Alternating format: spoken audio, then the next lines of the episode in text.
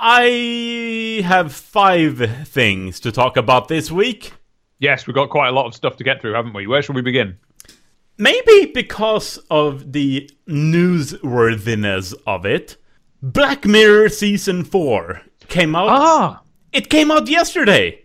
gosh, have you? You can't have watched it already. I watched all of it as quickly as it was physically possible for a human being to do it because You I- are a madman. I tweeted after watching all of it, and uh, it showed up uh, 9 a.m. your time, uh, 10 for me. At about 5:30, I uh, tweeted about it. So I watched all of it, Wow, any good? and uh, so so. I can't say it's bad. Uh huh. but it's r- revealing more clearly the weaknesses of the show because we're getting more of it and maybe it's it's also making clear that ma- maybe it's time to retire this either rethink it and be more ambitious or just stop There's an element of um, sort of. Well, I don't know exactly what word I should use here, but the uh, us here in the UK every year we u- are used to Charlie Brooker doing a roundup of the year called Wipe, the yearly Wipe. And we were waiting for t- uh, 2017 Wipe has been eagerly awaited for all of 2017 because of how epic it's going to be. And he announced recently that he's just not doing it because he hasn't got time because he's doing this instead. Um, and so there's a lot of disappointment all wrapped up in this series of um, of Black Mirror, which you know I'm trying not to feel. I'm trying to be fair to the guy. I get that is a that is a lot to do. Um, Um, yeah, but I think the quality of writing in season four shows that he didn't even have time to do this properly because there are in multiple episodes what I think are either sci-fi sloppiness or character writing sloppiness, where it's more like it's bending over backward the logic of the setting and the characters just to make them hit certain dramatic points just because.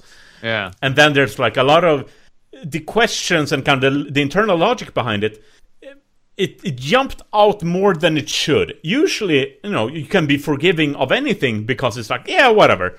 And it just kind of flows past and it doesn't matter. Here in this it kind of stuff Ill- illogical stuff kind of it annoyed me more than it should um like in the first episode halfway through it i was thinking in in the middle of it like in through several scenes i was more annoyed by the logical inconsistency of what was happening than being swept up in the story i felt like this is this shouldn't be happening. Just something little to explain it. Just adding a little bit would have kind of smoothed over this. It uh, and this happened in other episodes too. And in general, this season felt formulaic. It felt like oh, we have a couple of episodes of a certain kind. We have a couple of episodes of a certain kind, and in in season three, the best episode was the uh, happy romance episode. And in this, episode 4, like in last season, is a happy romance episode. And it feels like it's too transparently for following a mold. And this is in a series where every episode is a self contained story with new characters and everything, where it's like, this should be the most varied and free uh, structured you could have, but it's not inventive enough. The final episode of the season is inventive and it's my favorite one because that feels like oh this is like nothing we've seen before in Black Mirror which is what I hoped every episode would be like. Instead it was like oh here's an- another couple of episodes like this and here's another episode like this except because it's another episode like that that diminishes the power of it. And then okay so you're doing the same thing as before and now the execution has to weigh up for it. And the mm. execution isn't there because there's sloppiness in the writing and I've seen quite a few tweets recently Yeah. where it's you know a joke about how oh this or that is like Black Mirror, and they all nail the Black Mirror style quite well to the extent that yeah that clearly means that it's getting to be that people know it. and it needs shaking up. Yeah, and this worked as a confirmation of uh, having read up a lot uh, about how editors approach uh, fiction when they edit books and stuff.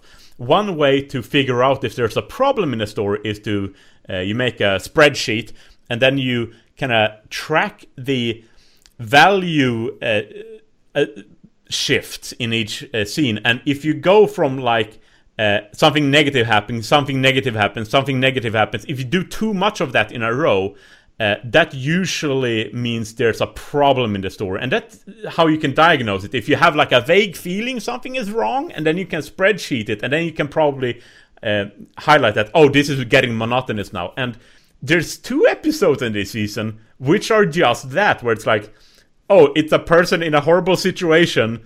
Go something happens to them that uh, makes them make bad decisions, some, an accident or something bad happens to them, and then there's a negative spiral of events where it's like, oh, it just gets worse and worse and worse, and at the end, yeah. something even worse happens, and they're completely doomed at the end, and it's just a spiral of misery, and at some point, maybe halfway through that negative spiral cycle in the episode, the, the, the power of the negative events, it starts to fizzle out. It stops having an impact, and at yeah. the end, it's just oh, okay. yeah, and especially in one of them, the the there's I think it's episode five. It's in black and white I was laughing because it was hammering the misery button so hard with like, oh, it's black and white. There's a car chase. There's the music is just dramatic strings of like apocalyptic stuff, and they're cutting out frames to add intensity, and it was laughable. It was a parody of itself, and it was unintentional. yeah. And of course, br- brutal gore. I think the point where I started laughing was when someone gets their head kind of uh, impaled by a thing and it just blows up their head. And it's like, I'm supposed to take this seriously and it's funny. um, so, yeah. Somewhere there in the execution should have dialed back a bit instead of like hitting on it as hard as possible with like the black and white colored scheme. And it's post apocalyptic and they're hunted by robots and the, the music was too much. uh, so anyway. it just felt like, oh, so in season three there was maybe one or two good episodes, and in this season, again, there's maybe one or two good episodes, and the rest of it feels like, oh, there's who wants these misery episodes where the two of them which are the most negative where like, who wants it the characters are paper thin and the science stuff i felt was predictable. It was neat, but it's lost its novelty now in the fourth yeah. season. Somehow, like the tech isn't imaginative enough. It feels like the most predictable outcome of a certain tech thing. So you have that, and you don't explore it in an inventive enough way, and the characters are just who cares? It's like here's a paper thin archetype that goes through hell and I'm not with the character, and the tech isn't balancing it out, and it's just, well, I guess that happened, is the reaction. It's like, the execution is good, the actors do uh, everything well enough, and it's better looking than before because it's higher budget now, but it's just, it just shows that there's not enough time to do all this. Somehow, yeah. Uh, the this cycle of events, however, however his life is like now, maybe he has a bunch of meetings now that's taking up time in his day. Um, maybe. I, I, I mean, I, but it doesn't seem like long since the last series came out, you know. Yeah. So perhaps they are rushing them. Yeah, and I feel like cut it.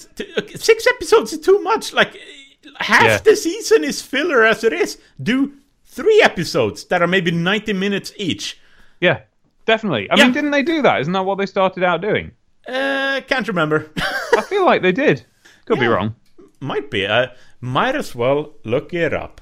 Uh, because uh, now that we're in like the fourth season, I think back at uh, yeah, just like how how what's the point of going on here? Like, oh, yeah, first two seasons, three episodes each, mm. and then we had the Christmas episode. Like um, even with those seasons, I feel like because we had the White Christmas episode, the 2014 Christmas special, and we have the romance episode. Those were the peak by far, by far the best. I've still not seen the romance episode.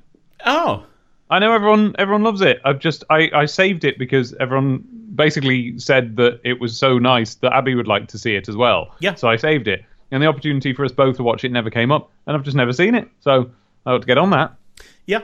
And uh, those two by far the, the best episodes. And now those are like the benchmark. Like each season should have at least an episode as good as that because that feels like okay, you can do this well. Now you have to deliver to that level.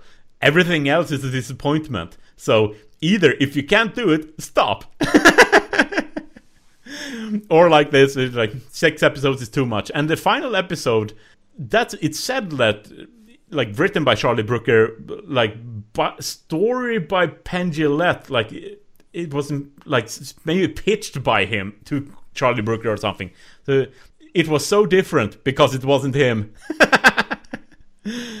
anyway, so uh, So not a very high priority for me to watch that. It sounds like. no. I feel like the, the, the ultimate condemnation of this is like, if my brother asked me if he should watch this, I, I would say, yeah, no, don't bother. Yeah. And- but for everyone else who enjoyed Black Mirror, it's like, fine, Yeah. it's fine. It's just, it's uninspiring. Yeah, I think it's it's one of those things where if it's going to be bland, then it needs to be an ongoing series. You know, like Yeah. we used to watch in the eighties, like Quantum Leap or something. Whereas if it's going to be a short series, then each one uh, w- uh, each one needs to be good. Um, and if they're not, you you drift away from it. I've drifted away from it. I've not bothered watching this series after watching the last series, which I enjoyed. I quite enjoyed the last series. Hmm. So it's not that I like hated it or anything, but this sort of thing has to be brilliant to to go on. And yeah, knowing that we got this instead of a an annual wipe is is a disappointment. I don't I don't know why I prioritize the wipe program, but I just sort of do. Yeah, they're fun. I enjoy watching all of them. And it's a. I actually this uh, towards the end of this year, I um entertained myself by watching back over the exi- like the old annual wipes, and they go back to like 2012, and it's it was lovely to just g- go to a time where the biggest problem for Charlie Brooker to rant about was just someone being a bit silly or something, and just and everything was fine. It was nice to sen- sink into that world. Yeah, and every time he recaps what's been on TV, it's like, oh, I can't believe you watched this crap. Like the Yeah. show where people just go diving. Oh, it's a diving competition for celebrities. Like, who, who would watch this? I know, I know. and I oh. don't know who. I, you know, we live in. I, I don't know what it's like in Sweden. I imagine it's similar, but certainly here in the UK, there's this constant pressing sense that you're supposed to have watched this and that, and oh, we all saw this, and and I've ne- I haven't. I don't know anyone who's seen any of it ever except Bake Off. Yeah. That's it. It's really weird. It's weird how I guess like TV responding to TV used to make sense because it was the cultural cornerstone of the nation. And so yeah, you had seen it. it or if you hadn't, then at least you basically knew what it was. Whereas now it, it's it's odd to see this assumption that you've all watched just nonsense that you've not even heard of because no one even watches TV anymore and it's it's just odd that the that the the entertainment is still measured in stuff you don't watch hmm. like that Yeah. Anyway, anyway yeah. Just thinking if there's anything more to say about it. I had an idea, but then I lost it. And now Oh, I'm dear. wondering if I can remember it, it again. But whatever. oh yeah, now I remember. After I watched it, because there's there'd been so little time since it showed up on Netflix, you know, it was physically impossible to watch it any faster than I did. I looked up, have any critics reviewed this? And I found the laziest reviews imaginable. It was clear everyone was just kind of watching all the kind of website critics, Vox, whatever, Guardian. I was watching it and taking notes at the same time and just pushing them on the website. It was just recaps of the contents of the episode with minimal information uh. of whether it's good or not. It was clearly pure filler content. It's just, oh, we have to have something about this because Black Mirror is an event. So poor writers were had their, I guess, the the website CMS open on one window and the show open on another, and just writing down what's happening. And it's like great content, guys. I guess, guess you. How much ad revenue are you getting from this? Especially the Vox review was a, especially annoying because they just added stock clickbaity phrases in it to uh-huh. rile people up. And it was so transparent because it was like, here's a paragraph intended to annoy people, and then here's the rest of the review that just doesn't connect to that in any way at all. It just felt like here's catchphrases to drive traffic, and here's uh. the actual content. oh, that's a shame, isn't it? Yeah, like, oh, fuck off. But I guess that's modern web writing. Like, I guess, and uh, you know, again, it's sort of part of the the whole thing where you you have to write about this, this, this, this, this, and this, and if there is nothing to say about it, which you know, it sounds like there probably isn't. You know, from what you're saying, it sounds like there's not all that much to it. Yeah, and you have to take that. That's why like YouTube uh, content took off because it was people who'd spent a lot of time thinking about something, mm. couldn't let it go, mm. then made a video about it just for fun, and then it sh- we have like two hour art videos about nonsense, like stuff that would on a commercial website never be made. Yeah. And th- that has thought behind it. Whereas this, it was the time lag between it coming out and the article showing up you couldn't have deep thoughts about it. There'd been yeah. no, hadn't been enough time, so you had the worst content.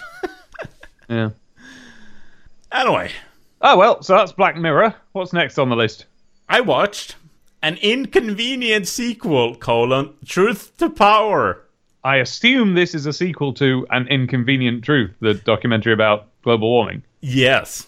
And th- basically, I the name itself sold me on it. It's like that's one hell of a name, and it's a well-made documentary. It's basically yeah. structured the same, and it just kind of recaps what's happened in the world of green tech and such since. So Al Gore is still doing lectures, mm-hmm. and it's structured as well. He has lectures in various places, and it's cross-cut with him traveling to places kind of reflecting on what's happening, reacting to news, going on TV shows, what's going on in his life, and connected with like the content of his lectures. And it's very well put together.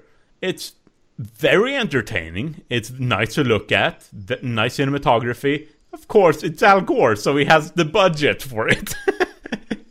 and it has an emphasis on like spectacular disaster footage so it's ha- it hits the emotions as much as it can. So it's yeah. overly dramatic at times, and uh, much of it feels like it's a response to Trump, and uh, because a lot of it covers the Paris conference, the build up to it, um, the negotiations that happened there, kind of the difficulties they had to overcome, kind of trying to show like everyone says the Paris conference, the Paris Treaty was worthless, and here it shows like it tries to show like the value that came out of it. Right. Because India came there uh, saying like, "Fuck this! We want, we have like hundreds of millions of people without power. It's unethical to not uh, implement nuclear and coal power here." And then Al Gore and company try to do like background deals with uh, banks and te- technology companies to give them a deal for green tech um, investment there to so they don't have to go through the steps of evolution that we did. They can jump straight to like the future that we want instead of having to go through archaic technology we're trying to get rid of.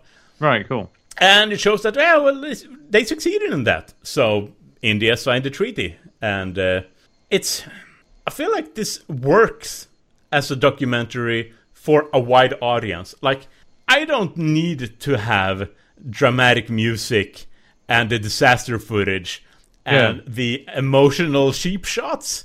Yeah. But for a, a, documentary designed designed to be shown in theaters for like everyone, I think this really works because it is entertaining. It still communicates the message it wants effectively, kind of like, uh, and, and without being too insufferable. It doesn't feel too cheap. It kind of just straddles the edge there between like uh, being dumb and actually being good. I feel like it does it well. And um, it has the heart in the right place, and it tries to humanize Al Gore, him being sad at times, seeing how people reacted to the other documentary and the Fox News people and stuff, and being fired up and angry about stuff. That's entertaining, and it feels genuine. So, yeah, I wouldn't say anyone should go out of their way to watch this, but if they want to watch another documentary, kind of like an inconvenient truth, this is entertaining. I, I enjoyed my time watching it. and is that because I haven't watched an inconvenient truth? Hmm. Um, for much the same reason that I haven't watched um, what's that one that's called like Earthlings or something like that about uh, about how we butcher animals that uh, makes you sad about that. Oh. Um, I feel like I've I have hundred percent accepted that the Earth is going to die very soon. And I don't need to be shown the specifics of that and told in exactly what ways. If I were a millionaire I could be helping but the millionaires aren't. Like is that is it just really depressing? No. This has a mostly positive outlook because it shows really? Uh, because I think people it's easy to get overly dramatic about what's going on and think yeah. that oh the sky is falling but humanity should be given a break to some extent because in the 1800s that's when people for the first time had an inkling of an idea to measure what's happening on the planet ecologically yeah. wise and th- at that point you know the overfishing wasn't a problem and so people thought just fish however much you want. And in the 60s that's when people for the first time had an idea to re like look again at what's happening and notice that hold on maybe we should rethink this. And the process we'd made since 2006 when inconvenient truth came out and this it's pretty huge like green oh. investments oh. and stuff. It's way bigger than like people expected, and people were hitting like green gold much faster than expected. So, and in many countries, people are just jumping over steps of evolution straight to green tech, and it's giving them more power and being more reliable than uh, like the doomsayers would say. So. yeah, one of the things that one of the few things that uh, this that our as in the UK's government hmm. has done that's made me smile at all is that apparently they have signed something where by a particular year we will be completely using green tech in some way.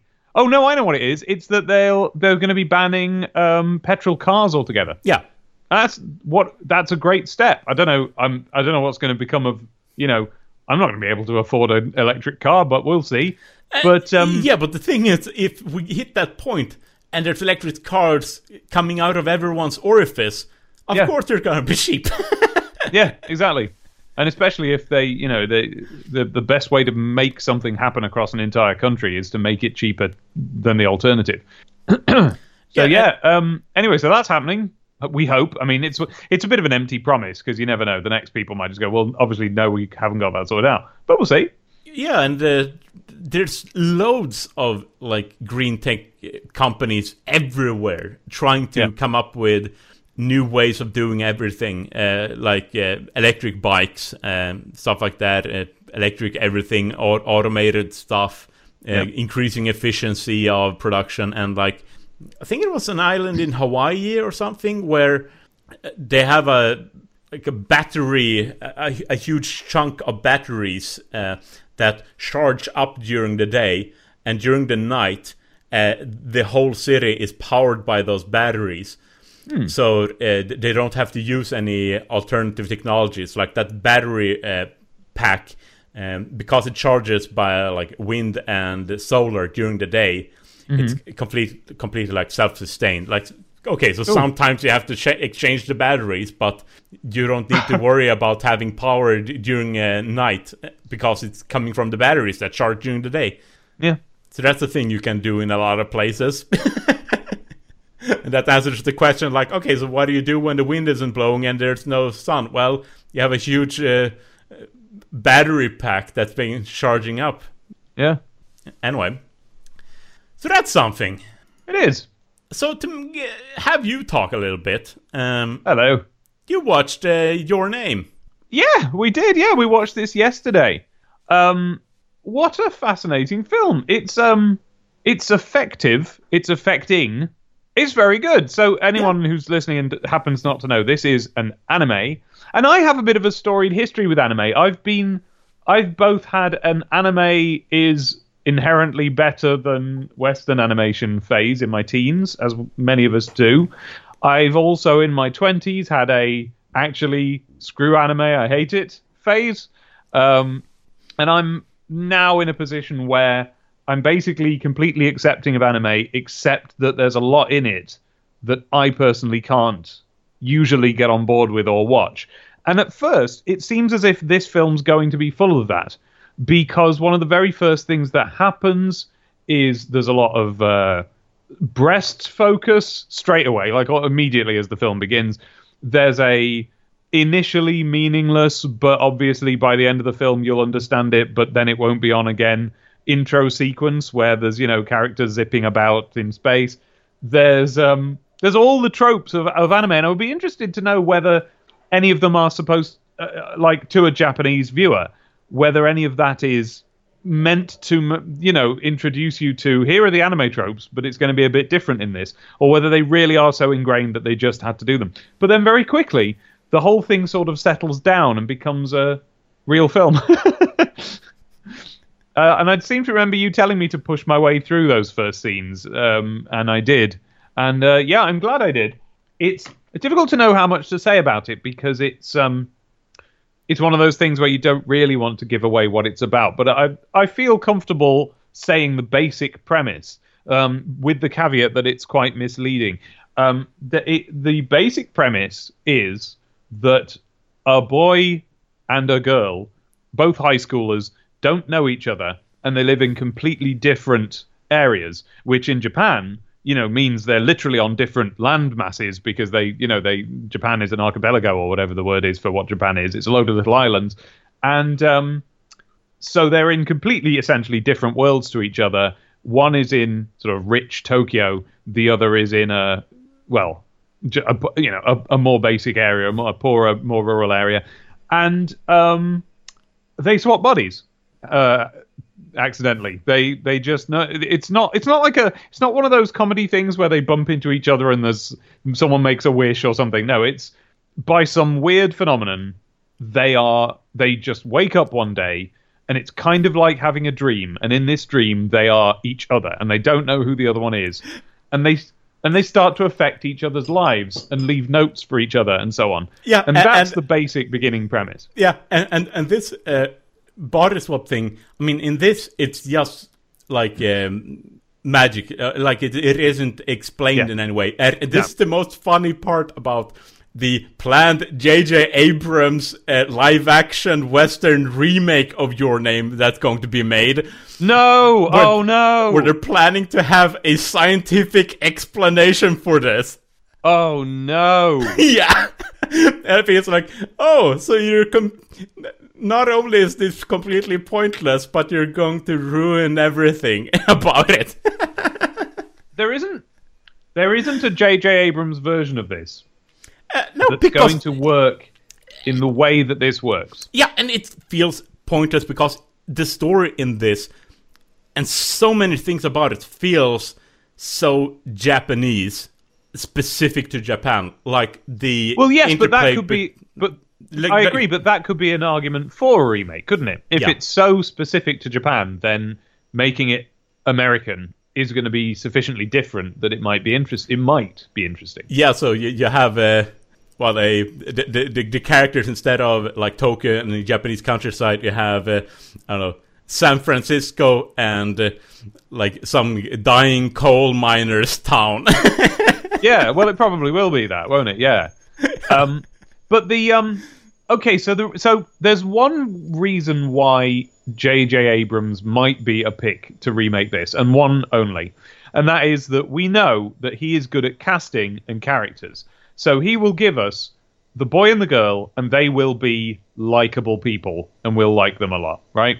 That's it. That that's what I do. Now, the the thing is, there is a version of this where that is good enough. The problem is that film's been made over and over and over and over again. It's a trope. It's a comedy trope.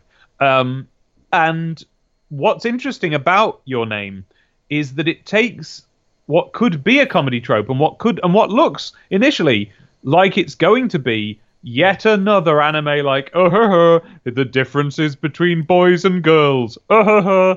um but what it does is it without ever explicitly doing or saying very much to to tell you this is what it's doing. It kind of builds this sense of longing um, which isn't even a specific one. It's not like a you know you i heard before i went in that this was going to be in some way a sort of love story. So i thought that it was going to be that they you know they in a, again in a very basic way just like oh i'd like the girl i'm turning into or i like the boy i'm turning into. But it's it's more than that. It's not, or rather, it's less specific than that. It never. It's it's not like it, it's just not like that. It's more like everything about it. The fact that this odd sort of mystical thing is happening to them. The fact that they're seeing other lives. They end up as involved with each other's friends and family as they do with each other. It's not so much a like it's certainly not a sexual thing, and it's not a um a like a longing for um a person and nothing else thing. It's just a jet that the filmmaker is good at creating this sense of like I don't know, just ha- uh, pe- people having a bond with things. Um, in this case, yeah, people, but also the people around those people, the worlds around those people. Um, and this is before even getting into, and I'm I'm kind of not going to get into because because it's a spoiler.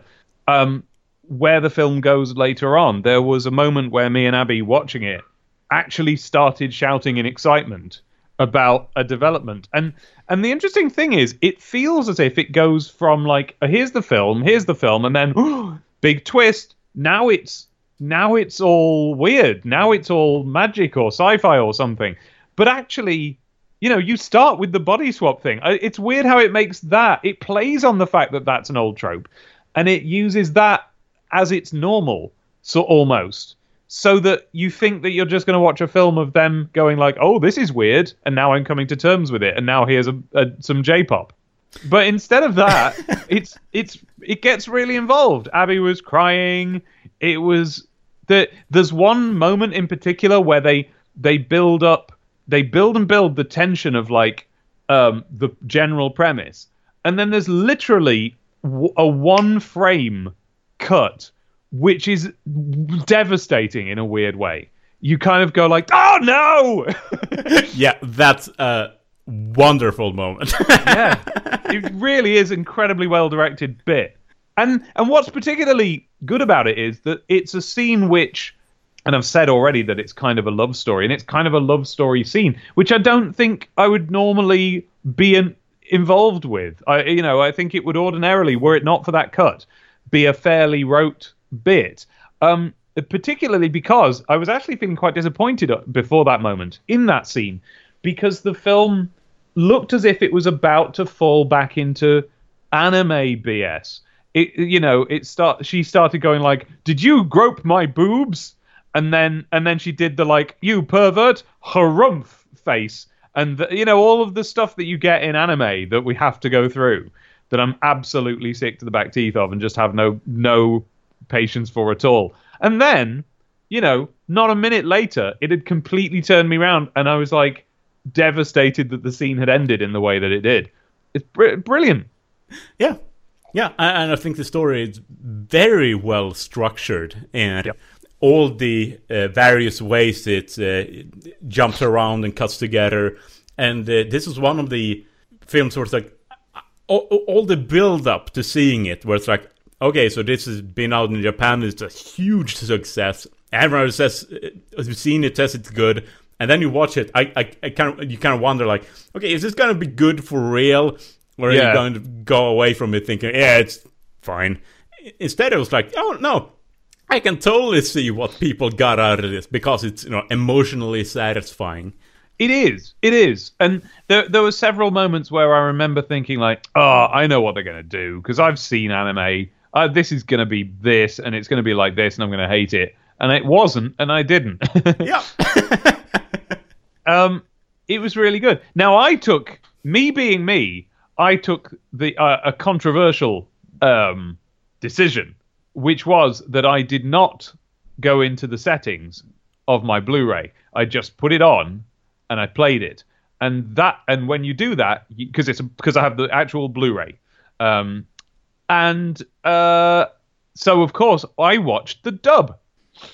Um have did you see the dub or did you see the uh, well, they dubbed it in Swedish here.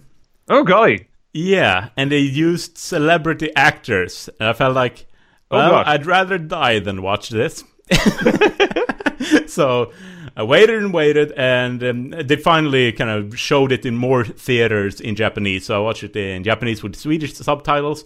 And then I imported the Japanese 4K Blu-ray version. So that's what I have. It it has English subtitles on it, so that's the version I have, and I've seen that one.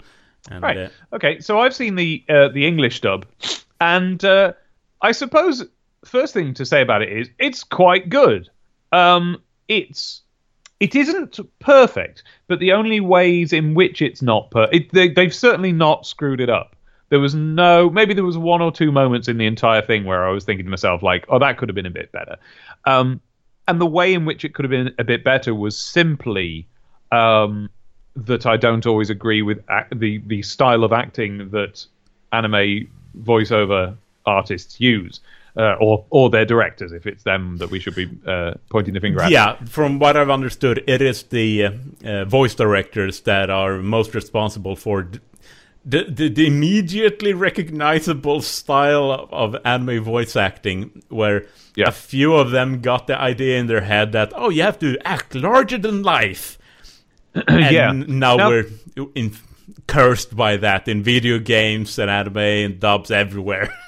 Yeah. Now, now that being said, though, I I do want to emphasize that it doesn't go too far in this particular case. Um, the only the, the there's a slight incongruity with the fact that the film is directed in as close to a realistic style as anime is likely to get, um, and uh, and yet, so for example, the, uh, the the the voice artist who who voices the main girl in it, whose name I've forgotten, um, uh, does a slightly high pitched, you know, girly cartoon voice.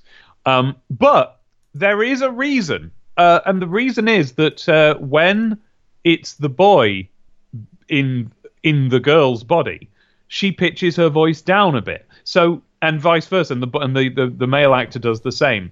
So you're always aware to an extent. There was a couple of moments where I was a bit confused, but you're basically always aware just by listening who you are looking at, who who it is. Is it the actual kid or is it the other kid in this kid?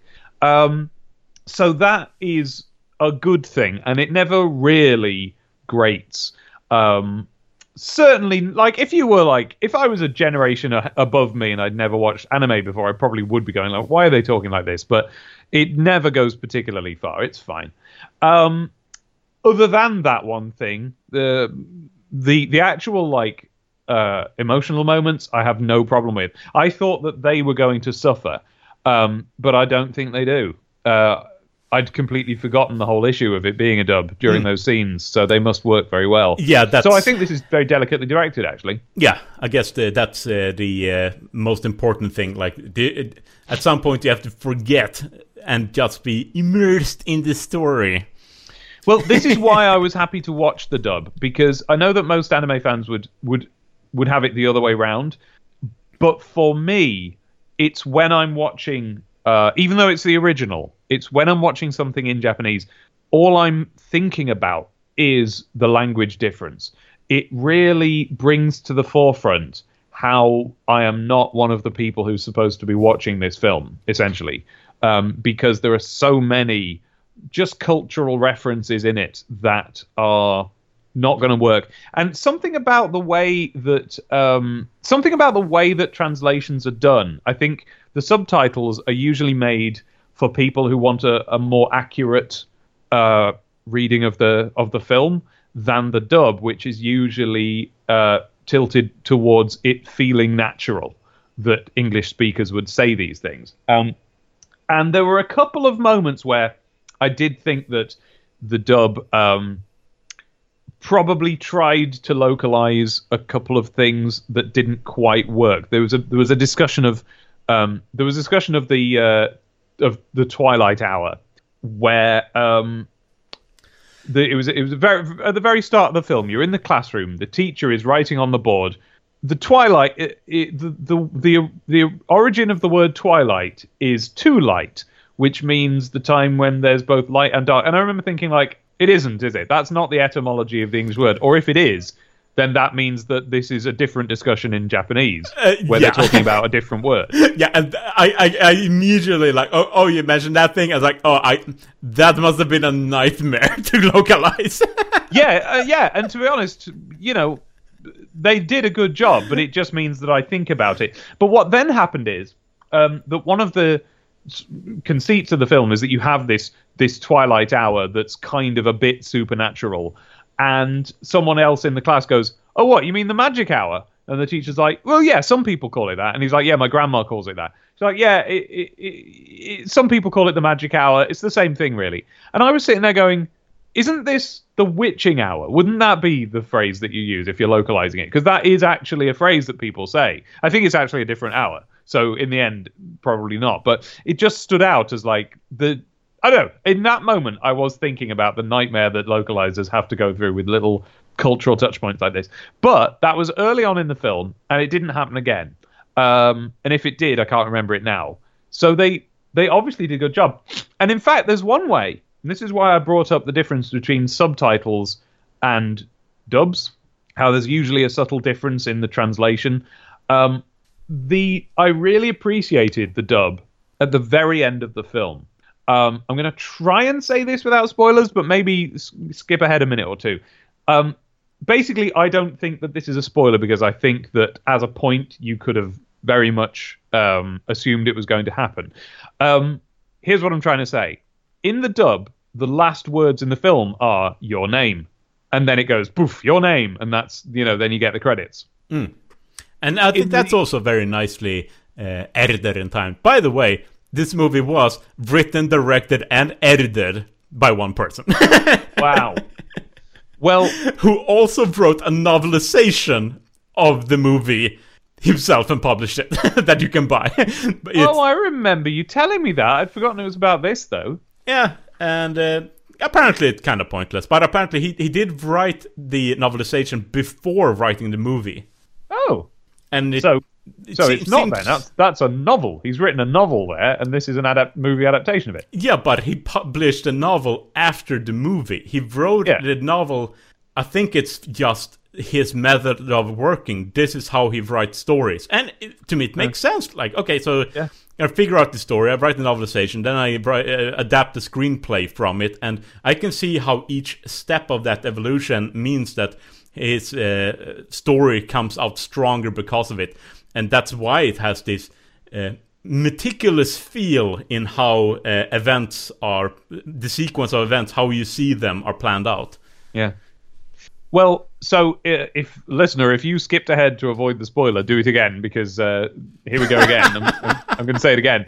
So the in the dub, the last words are your name, and the way that it's angled is like, well, oh well, I, I won't say it, but in the subtitled version, because I then put on the same scene um, in a few different modes to compare them.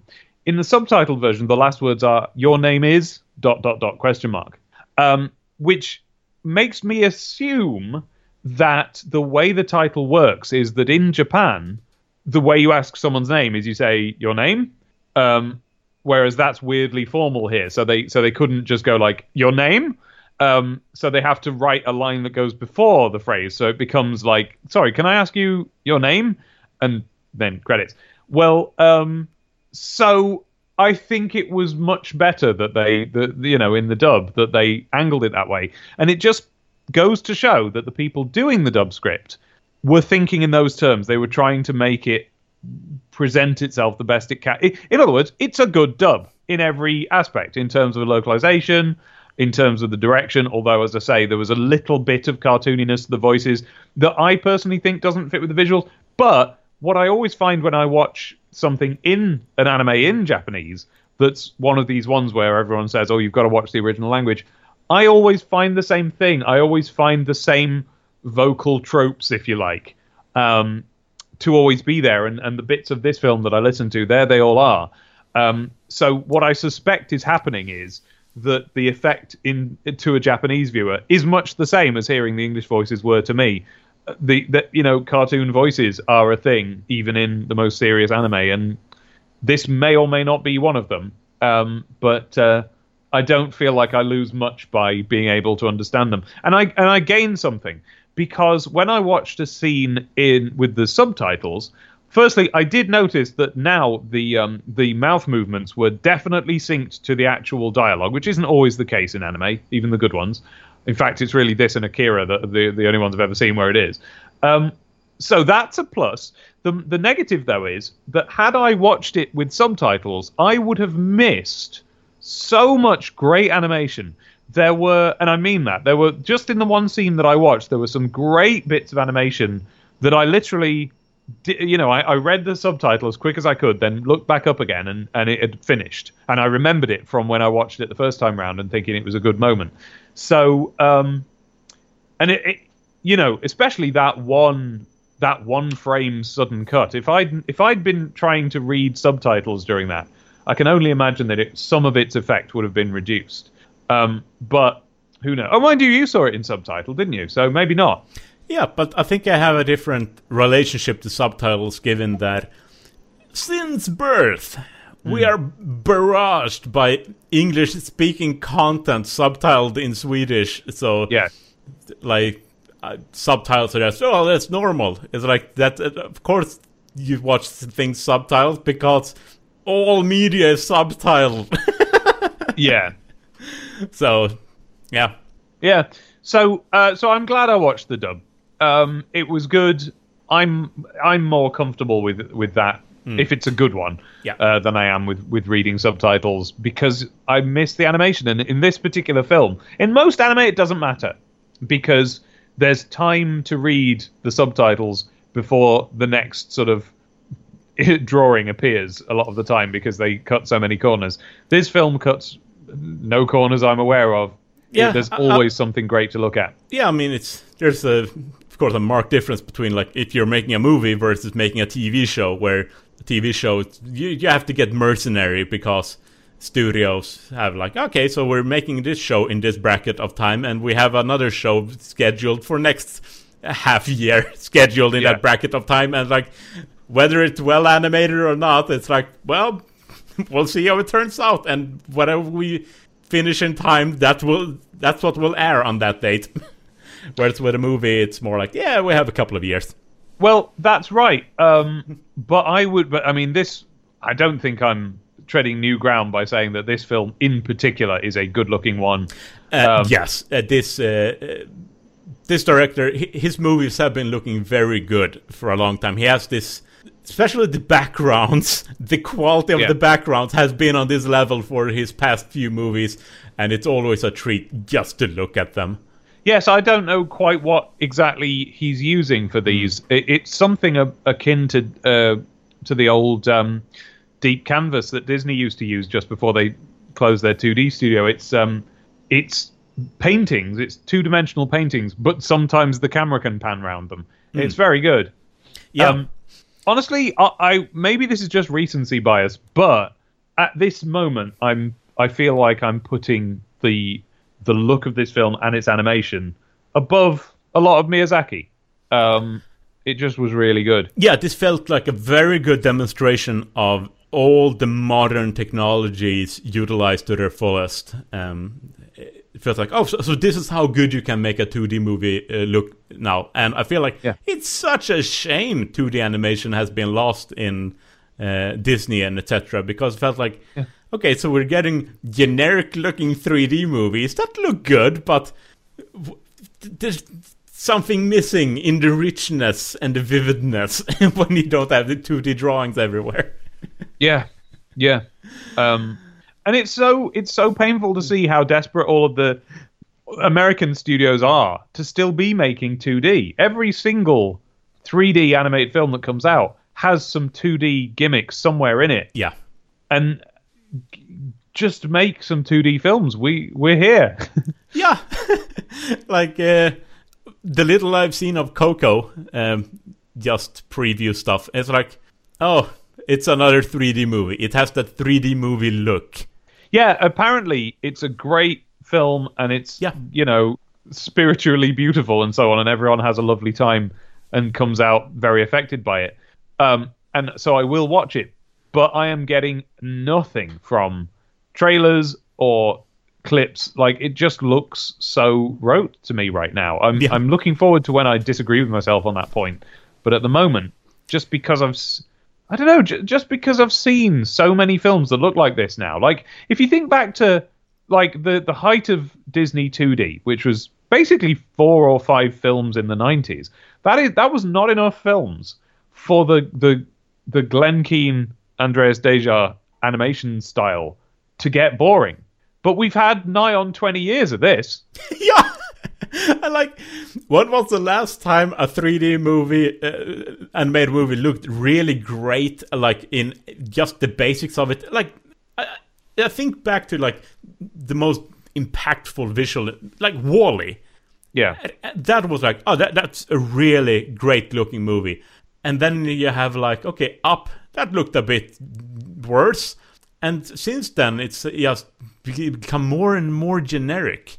Yeah, and even with WALL-E, it was just a good robot design that could have been done in whatever style you happen to have, be it Yeah. 2D or live action or whatever it was.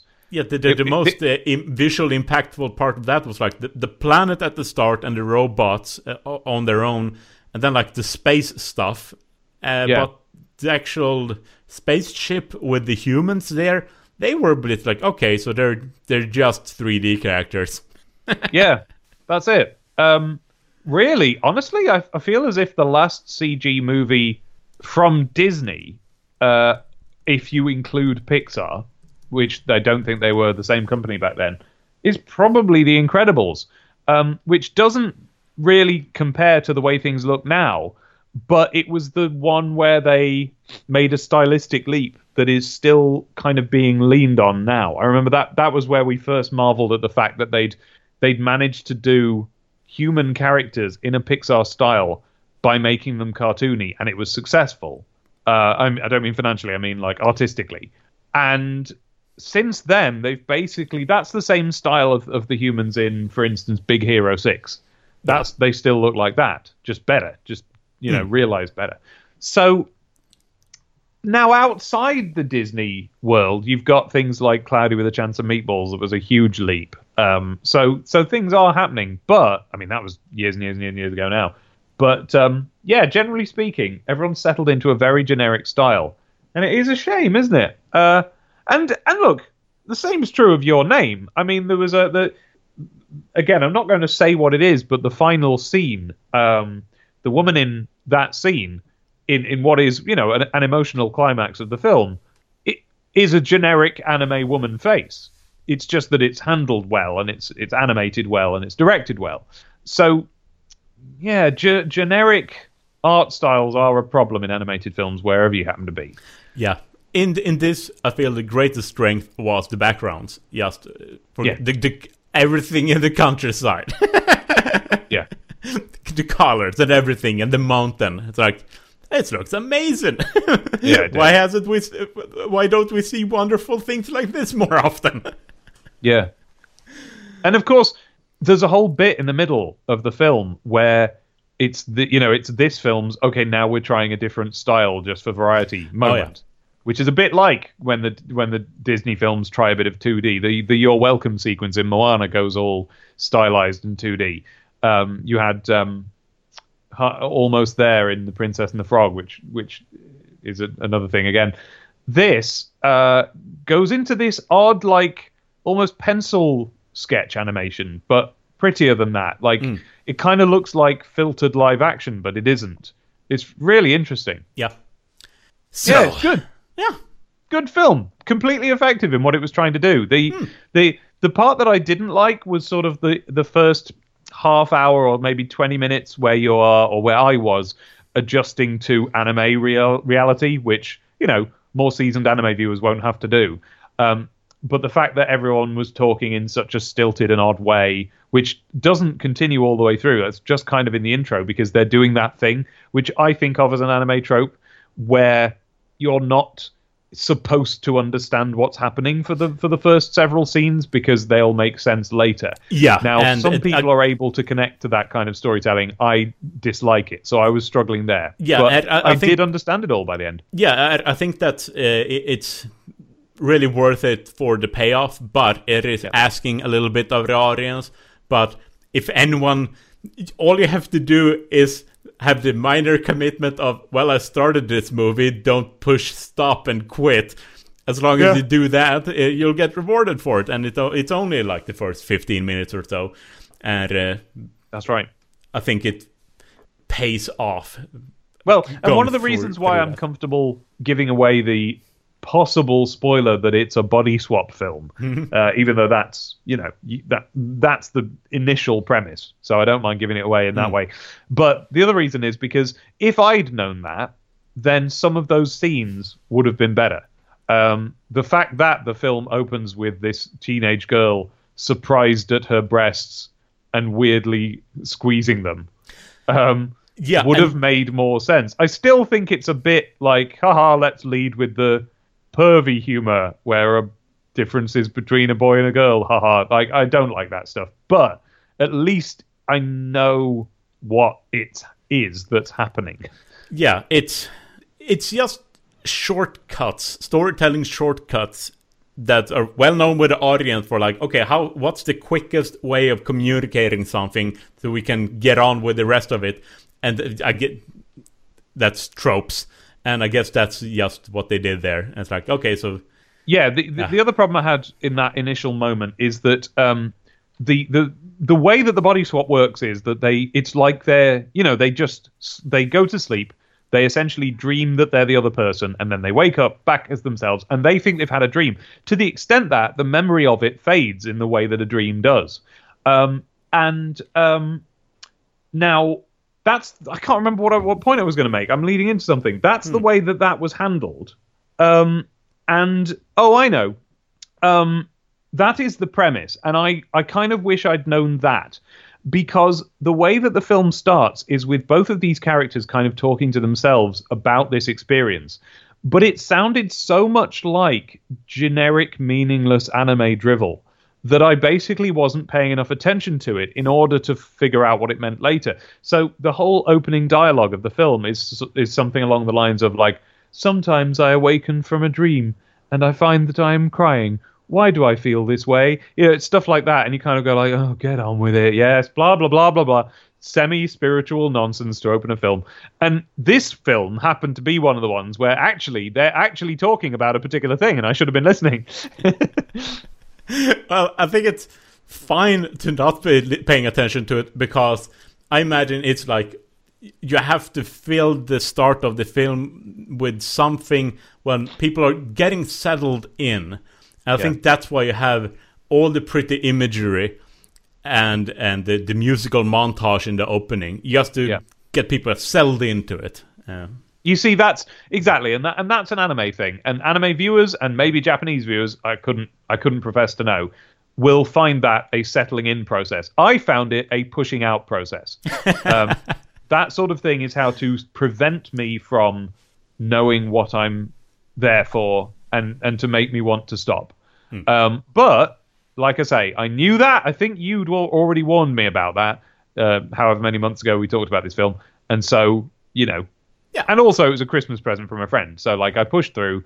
And once you do, un- I would say above and beyond any other anime I've ever watched, all of that stuff pays off. And often I find it doesn't, and that's why I don't like it. Yeah. So, I played Oh. a game. Another game. I played a couple of games. But I played a particularly good one. Finding Paradise. It's the sequel to To the Moon. Did you Ah. play To the Moon? It came out five years ago. I have not played it. I've owned it for a long time. Haven't got around to it, but I know basically what it is. I've seen it. I know the kind of game it is, and I know the vague basic premise of it.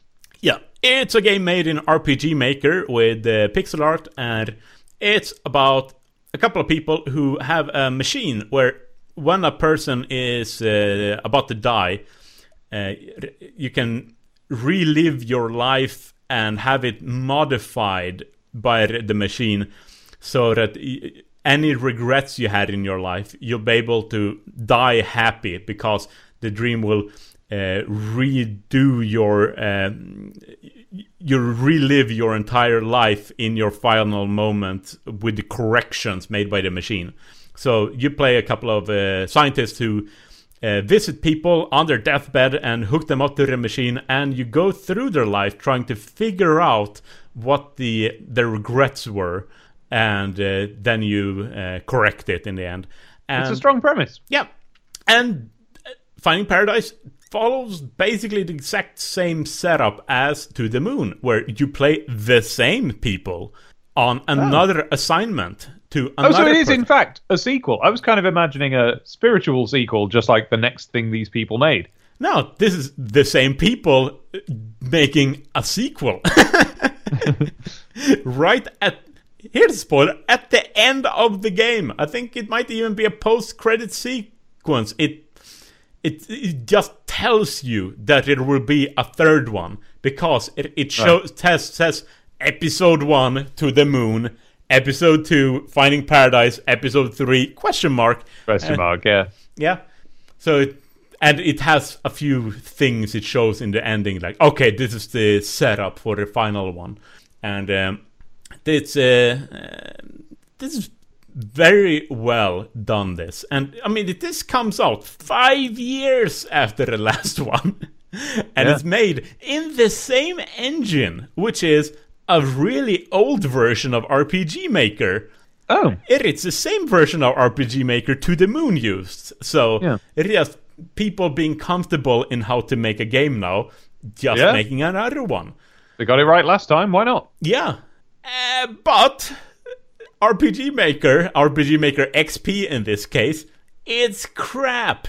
First Yeah. off, it runs in 640 by 480 full screen, and it resizes all your windows to 640 by 480 when you run it. So I close down all the browsers and everything I had open, so I don't have to go through the aggravation of resizing everything. That is aggravating, but it, it's something I'm very used to. I have a Yeah. lot of games that do that. Yes, but I guess more critically for this game is there's no diagonal movement. Uh, the, there's no comfortable way to move your character around. I use the mouse mostly, and you can use WASD or the keyboard buttons. And then to Yep. interact with stuff, you uh, hover over it, press a button.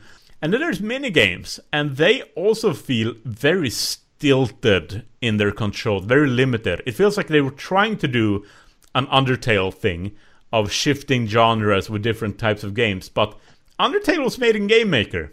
It's a it's an engine very well suited for that, many different types of games. RPG Maker is not. Hmm. So all the minigames feel horrible, and just the basics of moving around and interacting with stuff in this feels horrible. It feels like it did into the moon. like even in the end, like it never feels good to just move in this. But this is the thing. That's kind of the end of my list of problems with it. That's it. Everything else is good. The music, composed by the person who wrote it, uh, the, the script and directed it and whatever, it's awesome. So good music. Multiple scenes. I was just the music was hitting the right emotional note and I was just sticking around for a bit longer to listen to the song for a bit more. And the story and the, the, the execution of it, uh, maybe a bit slow in the first uh, hour, but once it kicks off properly, once you get to the like real, you explore the person's memories for a bit, and you're wondering, like, okay, so what's the big regret going to be here? Because it's a puzzle. You're trying to you you see things, see things, and you you don't really understand it yet. It's you're building a huge collage, like, and yeah. you know when once you find out what the big regret is, uh, it's going to recontextualize everything else you've seen, of course, and understand about the person. And once you see like the trail of like what's probably going to be the cause here, but you don't know exactly yet. But you see like a huge thing. It's like okay this is a big thing that's unexplained and that's happens maybe an hour in and that was like oh now it's really exciting and then there's like a few more hours left on it and from that point onward it was of course very very well done emotionally it's funny music was great and it's paced really well and, um, yeah like a- anyone who enjoyed to the moon will enjoy this probably as much. Of course, it's a sequel, so the novelty value is a bit diminished. So that's about it for the negatives. it doesn't have the novelty of To the Moon, but apart from that, I'm very happy with it. And, Great. Uh, yeah. So I had that, no idea this was even coming out. Yeah, it came out December 14th. Yeah, I. Yeah, it's a funny time to release things, isn't it? Because it should be, you know, oh, it's Christmas, let let's get a new game or whatever. But everyone's so busy and so just distracted that you tend to miss a lot of information about things. I find in December. Yeah, and it made a gutsy decision of not calling itself To the Moon Two. Yeah, it's only called Finding Paradise. And I first I was recommended it on Steam as like, yeah, whatever, I don't know what this is. Why is this being recommended? And then after a yeah. while, I went to Rock Paper Shotgun and read the first paragraph of the re- review of Finding Paradise and said, Oh, this is To the Moon too. And it's like, oh, now I get it. yeah. now I get why this is newsworthy. and then I uh, went and bought it immediately and played it through and enjoyed it. So, so I played another game. What's that? Quantum Break. The one with the tie-in TV show. Yes. Does it still have a tie? Do you still watch that as you play? Yes. It's right? a, it's about uh, an hour and 40 minutes of TV show total. There's um, three 20 minute episodes and one 40 minute episode. And I'm pleasantly surprised by this. Okay. It has problems. It, there is an explanation for why this hasn't doesn't have a rave um, like audience response, but it's more gutsy than I expected, oh. and, and it's it feels like a lot of it's not it doesn't fail because of executive meddling. It's more of a artistic failure and that's that makes it feel like a more legit failure it doesn't yeah. fail because someone from top down forced them to put loot boxes in it or something like that no it yeah. just feels like no they, they were really ambitious they really tried to do something here and had some questionable judgment in what they did but that makes it more interesting. yeah. Like, I really enjoyed the TV show. oh, good. That, that, that, was great. um, like, it's a strange combination of like experimental, ambitious ideas combined with like the worst kind of mindless trend following. like, the worst part in this yeah. is the combat it's a third person action game with the least inventive combat system ever. Okay. It, it's just mindlessly copying every trend possible. and it, without much thought, it feels like. It feels like, oh, this worked, this worked, this worked. If we combined all of it, it will be the best ever. No, it will be the most bland ever. it is uh, the less than the sum of its part during combat. It showed kind of the erosion of depth that's been going on in AAA games because action games didn't used to have action that was extremely dull and rote. It just kind of happened over time. and this is one of the worst examples of it because you have regenerating health, regenerating powers. You have uh, ammo boxes in everywhere, so you have infinite ammo effectively. And you have a gun with infinite ammo as well, like a pistol. So you Okay. don't have to. Uh, oh yeah, and the pistol is effective against all enemies. So you don't have to think about health. You don't have to think about which weapon you use. You can use powers if you want, but you're powerful enough that it doesn't matter if you use the whole constellation of powers. So it's like in every step of like we have we want to make this feel good and empowering. You're reducing game depth and thought from the player. Like you don't Yeah. have to think about anything. You have Yeah. to vaguely stand behind something to avoid damage sometimes. That's all you do. And that makes it so boring because if you have if you have to think about for example health now you're scanning the environment differently and planning your uh, your move differently like if health is a factor you have to actually look where health is. If Yeah. you have to think about which weapon you're using against which enemy that's a thing to think about. And you have to think about ammo conservation.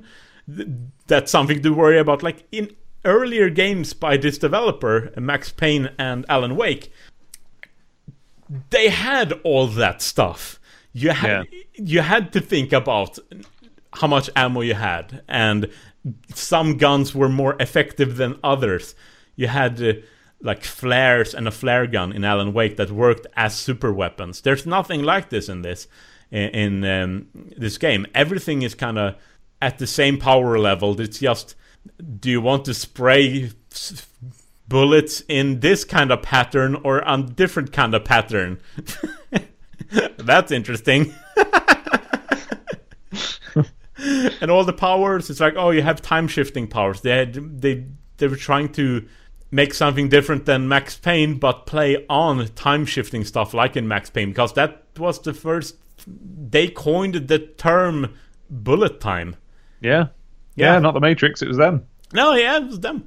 And uh, but the way they did it here, it's like it's fine, but not impar- very inspiring. So most of the game, the combat is just kind of whatever, and the story is structured, unfortunately, in a way because the opening is really good. This is what gave me hope because it starts like a real story. it establishes the setting and characters and stakes and everything in a way you'd want in a good story. Uh, like the first 90 minutes, I was fully invested and entertained by it. It felt like, oh, my maybe uh, my worries were unfounded. Maybe this will be great. And then you get to Act Two, and it's like, oh, now it's a game. It's just, oh, we're in a warehouse district. The story has gone on break, and now we're uh, exploring the game mechanics. So here you fight a bunch of inconsequential people, and then you move to another warehouse, and you do a plat- some platforming and have some more inconsequential combat. And it's like that entire arc was filler. Oh dear. And it was, oh, it's a game, so we put a game thing here. Well, is it that? I mean, I wonder if any of it is to do with like uh, necessarily a certain amount of production has to go into the TV show bits, and you have to leave the you know the game has to get to them. I could just imagine them kind of taking over as the priority in the in some producer's mind. Yeah. The, the, uh, I can imagine the difficulty in structuring the story out because it toward the end it it does it works better in general. And it, they do a lot of because it's a time travel story they do a lot of stuff where it's like oh remember this sequence earlier in the story? Now you're seeing it from a different perspective because you traveled back in time and you're seeing yourself and you're the invisible helper that helped you through this scenario. Yeah. you do a lot of stuff like that. And uh, i mean in general i i had a great time with this it just feels like uh, there's some unfortunate idiocy with the combat and just a tad to the story the way it's paced but i feel like i bought it at budget price and um, Yeah. i feel like i did it didn't waste my time Good. Just- the ending could have been a bit better, but in general, it's like, yeah, the, the TV show was good. the budget, like in the first episode of the TV show, that's the worst one because they have a car chase there. That's terrible, and it's also the most funny in the first episode. The way they have product placement. every car is a Nissan. Every computer phone is Windows. And like, oh, here's the bad guy sh- sh- carries a Surface, and he shows a video Yeah. on the Surface, and everyone uses Windows Phone. And The exact same thing happens in Get Out, which I also watched this week, and Yeah. it's the it's one of the only times in my life when I've ever really noticed that kind of sponsorship going on. and it feels it stands out because like oh this is the only context in which humans use a windows phone and surfaces Yeah, and uh, there's one point where it's like you know when people computer people use computers and operating systems in this they go out of their way to show that it's windows 10 yeah, and they use oh it's a microsoft keyboard that the the computer user is using on his windows 10 computer as it's doing hacking stuff yeah. It's mostly funny. And a, a car chase with like a, a Nissan truck with a Nissan sports car and they crash into Nissan cars. ah. Anyway, I have a bunch of notes, but I feel like, oh, who cares? Oh, okay. It's, We'll never know. They might be the best notes that anyone's ever made about it. Nah, I don't think so. That's fine. It's fine to just leave it at this. Okay, Yeah. What should we move on to then? I feel like we have actually exhausted most of my notes, and I feel like the reason I wanted to leave Quantum Break was that I'm starting to feel the tinge of fatigue in myself. I feel like I, if I continue for too much longer, I will, will become too incoherent. So, Right. you have a Nintendo Switch. Yeah. Uh, holy crap. Um, yeah. Uh, someone gave us a, a Nintendo Switch. Uh, an anonymous person. We know that they're from. We know they're not very anonymous because they're from our Discord and stream um, people. Um, possibly Patreon as well. I don't know. Um, but um, they gave me Abby a Switch for Christmas. Um, and Holy crap. So um, we went through a lot of complicated emotions about this. Like, well, should we send it back? That's a big present. We can't really send it back because it would, like, it, you know, it's another country and stuff. Um, and also, it would seem ungrateful. We were very grateful.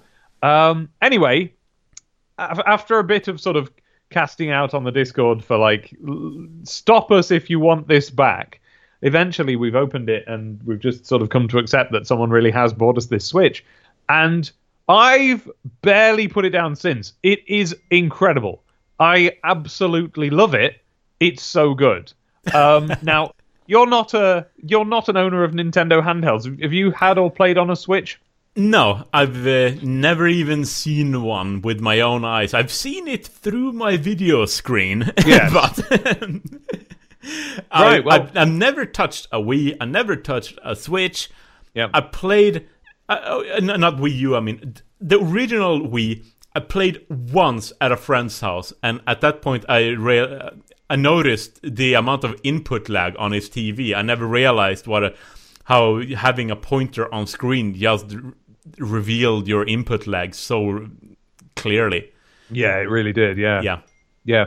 Um, well, um, the Switch. oh, where can I even start? I mean, so the actual Switch itself, uh, it's very low on UI, or if it, or, or at least I've not used it. The, the, I suppose you won't know this, but the Wii itself, there was a certain, um, the original Wii, there was a, there was a certain joy to using its just its interface. It had various different apps that would pop up on screen, uh, like in, you know, in a time when this was a surprising new thing. I'm not, I couldn't even swear that we had smartphones by then. Um, I think we might have done, but yeah. Uh, no, smartphones were 2007, the launch of Oh the God. original One iPhone. year later. So so Nintendo came up with the kind of apps that we think of now as smartphone apps. They would be they would be all over the screen. They would pop up. New ones would come in. There was but they were called channels. And there was a weather channel and there was a there was the Mii Plaza and there was just things where you just went and did them. And of course there was the first iteration of Virtual Console where you would go in and see what old games had come out this month. Um, and that started off very exciting and just got really depressing. But um, all of these had a theme tune that played, and all all of them were uh, on par with the best Koji Kondo like 80s NES tunes. They were all very moreish, very enjoyable to hear. You'd sing along with all of them. I still love them. Like I think it's a shame now that I don't have a thing I can go to apart from YouTube where this is the music for it. Yeah, and uh, when you said the theme, uh, my mind went, we went immediately to the shop store theme from Shenmue. That's a good example, you know, yeah. because it's like the a tune playing in the background of a shop. Well, anyway, uh, the Switch doesn't have any of that. I've not used their online shop or anything like that. Partly because I've forgotten my Nintendo account password, mm. and when I attempted to get them to uh, send, you know, reset the password and send me an email, it just kept dumping me back to the beginning of the terms and conditions in an infinite loop, and I didn't. It didn't work, but it did work for Abby. So I think there might have just been server trouble on because that was like Boxing Day. Um, yeah. So instead, let's talk about the games. I've we've bought Zelda and we've borrowed Mario. Yeah, those are the two big ones. Those are the two ones. There's other games you can get and people say they're good, but those are the two. Well, holy crap. Um, I am here to confirm everything you've heard about Zelda, and if you've heard good things about Mario Odyssey, then I'm here to confirm them. I am absolutely deeply in love with both of these games, and I never want to stop playing them. And you know me. That's diff- that's unusual for me. I'm usually content to play even my favorite game for an hour max by the time and, and I start getting really jittery. This is something some other experience. It's so strange. Um, I would say that that time limit exists on Mario. Um, what you've got here is um, well, it's difficult to describe to you as a staunch non-player of Nintendo games. You really need to get on this because they've made some all-time greats. Yeah. Well, the biggest reason why I didn't buy any of the more recent consoles is just that there's been just enough of a limit of like not knowing whether I care enough about the games. It's not like with I don't know Yakuza or something where I know that oh I'm gonna love this. And uh, yeah, with, true. With like PS4, I bought it with Bloodborne. Uh, yeah, and and with the Nintendo consoles, I feel like is there any title that I care enough individually to buy with it for me to yeah. like get it? Yeah, it, a big problem with Nintendo consoles, and the reason why we didn't buy a Wii U, and the reason why we didn't buy a Switch, even though we were going to and we wanted to, is that you kind of we kind of can't afford to because on top of the initial investment of the console, the games are so expensive, and that never changes. We had to buy Zelda for fifty quid, and it's been out for nearly a year. Um, you know, that's too yeah. much for a game. That being said, I'm glad we did. It was worth it so if if anything's, I kind of think no game is worth it, but you know what I mean. To the extent no, yeah, that it can they, be, this was. The point is with those games that they they do kind of justify it in the amount of stuff in it and the amount yeah. of care that's gone into them. That's the uh, expectation we have of the yeah. uh, big Nintendo titles that it's gonna be like, oh, this has to be one of the greatest games ever, or else. yeah, pretty much. So, I mean, I'll, t- I'll talk about Mario first. Um, so, in Mario Odyssey, um, the reason why I said it's difficult to to talk about it if you haven't played the previous Mario games is because I need to say like, well, it's not like this one, but it is like that one. Um, the you have these levels which kind of for the first time are not. So here's how it's worked previously in the 3D Mario games. Uh, in, have you played Mario 64? Yeah. Okay, so in that one, you had the hub world, which was the castle. Then you would jump through a painting, and then you've got a level. And it was quite a free roaming level. You could go wherever you wanted, but there was always a goal. There was a star to collect. And when you went and got it, and it would show you where it was, and then the camera would pan back to Mario, and you would go and get it, and then you would be kicked out of the level. And if you wanted to go back in again, you could select a different star to chase. Well, since then, they've played with that a little bit. Mario Sunshine, which is the next one, you the hub world was kind of way more involved and way bigger, and then you had these only eight levels where you were picking up a star, which in those cases was a, a, a sun, and um, they were a bit too big and a bit too free roaming and, and just a bit too boring for me. Then you had Mario Galaxy, where everything was suddenly tightened up. And I would say, if you ever get the chance, you know, within within financial reason, to get a Wii or a Wii U because it runs on that presumably slightly better because um, you got HDMI. and play Mario Galaxy 1 and 2 because they're basically just the same game, but it's just twice as long. Um, those are great, great, great games. And in that, they tightened it up. So each place, yes, it was free roaming, but there was only ever one thing to do, and they were very small, and you could see what to do, and you did it. And then you zipped off to the next arena and did that thing. And somehow that seems very sort of tedious and repetitive, but they made it work and they made it good. But this game, which is the next big 3D Mario since then, they've combined the two. So what they give you is a free roaming place with all sorts of things to do, and you and it doesn't tell you where the moons are because it's moons in this one that you're collecting, except for one at a time. It'll tell you where one is, but there's other there's other moons hidden everywhere, and you get them just by mucking about. So if you think to yourself, "Oh, I'm going to try doing this," you might get a moon. Sometimes you will, sometimes you won't. Something about this appeals to me greatly. It it really kind of if I've told you about the hidden hearts in the Popeye game on the Spectrum, this is a bit like that. You are going somewhere you think there might be a hidden thing and you're finding it. And that is just something I respond to. The whole game is filled every couple of minutes. I've yet to reach the point where it's plateaued and I'm not seeing new exciting stuff yet. It's now, that being said, I've only played two or three of the worlds. Um, but it's constantly surprising me with cool stuff to do. And everyone I know who's played the game and who is the sort of person whose opinions tend to line up with mine love it all the way through um, ex- a, except for a couple of people who were just fairly lukewarm to it. Um, I currently am very, very enamored of this game. Um, it's just really good, uh, and it incorporates 2D bits to the point where it literally switches to like NES graphics, and you play an, an old bit of Mario.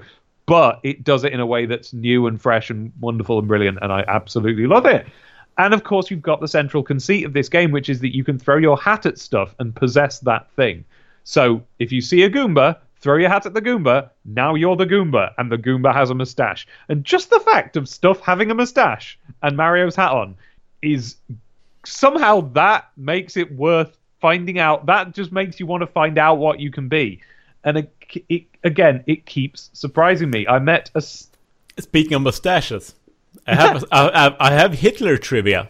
Oh, uh, good. Uh, that's suitable. Go on the Hitler mustache, the way the reason it trimmed it that way was because of World War One. Because gas masks to to make them seal around your face, you had people with mustaches had to trim them like that to make the mask seal. Whoa! That's why Hitler kept his mustache that way because it was an image. Because everyone yeah, at because... the time knew them that oh, it, it, that's the World War One veteran uh, mustache. Yeah, he was he was trying to project the image of someone. Who, right, that's yeah. interesting. I thought because the pop culture version of it is that it's that he was a Charlie Chaplin fan, which may have been true. Yeah, but Charlie Chaplin signaling that he's a World yeah. War One veteran. Then. well, no, he probably was because in that era, you know, in every era we have certain bits of fashion that, like for example, um, when I was growing up, having a pipe in your mouth signaled trustworthy dad. You know? Yeah. Yeah. Anyway. So anyway, uh, yeah, uh, there's no reason for Mario to have a mustache like that because presumably he is not a veteran of trench warfare. Well, no, but he's a veteran of the of the Mushroom Kingdom wars against Bowser. Yeah, and maybe maybe Mario, maybe this isn't the original Mario, and like for the last several generations, men with this mustache have been trustworthy, mm. and so that's the image he likes to project. It could be. Um, Anyway, at no point that I've got to in the game so far does Mario or any Goombas gain a, a Hitler mustache. So that's good. Um, so um, I met a stack of Goombas, and I thought I would have to like knock them down one by one. So I threw my cap at them, and instead I possessed the stack of Goombas, and I was walking around as a tall stack of Goombas. Flipping brilliant! I'm not even telling you one of the things that you possess very early on in the game because it's so good. They've they've they've come up with this thing where they teach you the they go like, hey, if you throw your hat, you can be stuff. And you're like, okay, and you do it to something, and like, all right, that was okay, I guess. And then straight away the game goes, yeah, but what if you could throw your hat at this? And you're like, no, can I? Oh, please! And you do, and it's just really effective. And that leads me to Zelda Breath of the Wild. Um, you've heard about this already. Everything you've heard is absolutely true. But I'm going to bring it with a slightly different angle, which is that the stuff I'd heard about Breath of the Wild made me think I wouldn't personally enjoy Breath of the Wild very much. Because the whole premise of it and the way that it works is that it's open world without the quests. It's uh, open world without without anything to do. Essentially, you're just wandering about in a place. And this sounded so boring to me because it's almost like the um, the exact opposite of what I want out of a game. I want a game to tell me what to do, and I can do it in 20 minutes, and then I can move on with my life. And then the next time I play it, I'll do another bit. Um, so I was sure I was going to prefer Mario, and I played it. I, I focused on it, and then Zelda clicked, and I've not put it down since. Um, the way that it works for someone like me, who hears this idea of, oh yeah, there's just this gigantic open world, and you're just mucking about in it, and I think to myself, no, I don't have time for that. Well, the way that it works is okay. How shall I describe this? So you are just mucking about, but everywhere you go, you remember that documentary about The Witcher, where they said that they had this rule where every 30 seconds you'd see something interesting if you just ran around? Yeah. Well, in this, it's a similar setup, but it's cleverer, I would say, because it, that you don't see something interesting in the sense of there's a person going, "Hey, Witcher, come over here. I've got a quest," or you don't see something interesting in the sense of there's a drama going on somewhere. What it is, you see something every few seconds that you that is not signposted at all, but that you recognize. I bet if I did this, something would happen because you're given a skill set quite early on. It's very, uh, it's a little bit like um, in Link Between Worlds, the one on the 3DS. Brilliant, by the way. Um, the the big change there was that instead of the usual Zelda formula, which is you go to a dungeon, you get an item in that dungeon, and then you can get to the parts of the world that that item unlocks to see the next dungeon to get the next item, and so on. In Link Between Worlds, it gives you access to all the items very quickly, and you pick which one to take with you, and therefore which bit to do next. So there's a lot of player freedom. In this game, very quickly, you are given basically everything you're ever going to be able to do. There's only one slot that I've still got remaining that I haven't filled. I don't know where to go to fill this. I don't know if I've missed something or if I'm going to get something later, but I have a ton of different items and skills. And now I'm just walking around in the world and I keep seeing stuff and going, what if I did this to that? Would this happen? Um, a great example, which I don't mind telling you, because basically I want to try and not tell you what any of them are, because I'm trying my hardest not to tell Abby stuff I've found, and she's trying not to tell me, because the joy in this game, and it is joy, comes from finding stuff out by figuring it out, by running into it. The actual things aren't that big a deal, but you find them out, and that feels so good. Um, as an example of this, um, there's an old man character who uh, you meet very early on in the game, and in fact, when I played, I, me and Abby went to a Switch preview event before it came out, and we played the first sort of five or ten minutes of the game. I think just five minutes, and I made the mistake of talking to this guy, thinking that I'd get my sword out of him, and that would be the, what I had to do.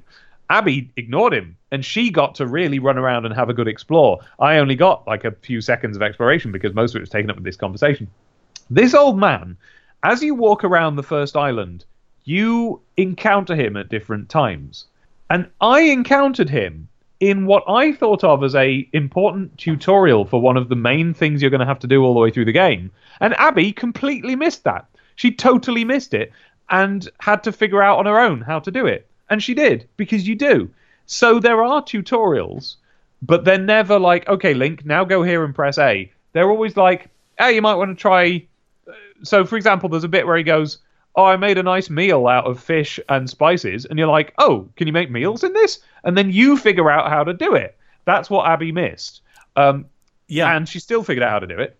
And this is a great change from earlier Zeldas because they'd gone hard in the opposite direction where Yeah. you effectively play tutorials for two hours or more at the start of each game where it's almost like GTA that still does this where it's like a message is on screen and you can't skip it no matter what button you press. You have to wait for the camera to quit panning before you get Yeah. the next bit of text and you just want to uh, murder the developers. But you sit there like, oh, I know the game is going to get great, but right now I hate you.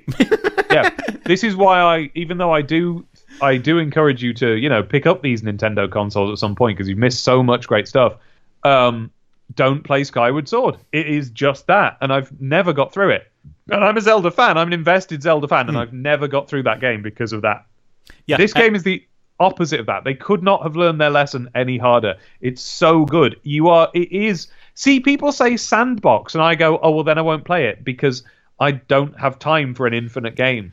But it, it isn't an infinite game. It's just a game where, as you walk around the map, you're spotting stuff, and it's not telling you what to do. Hmm. And that is such a.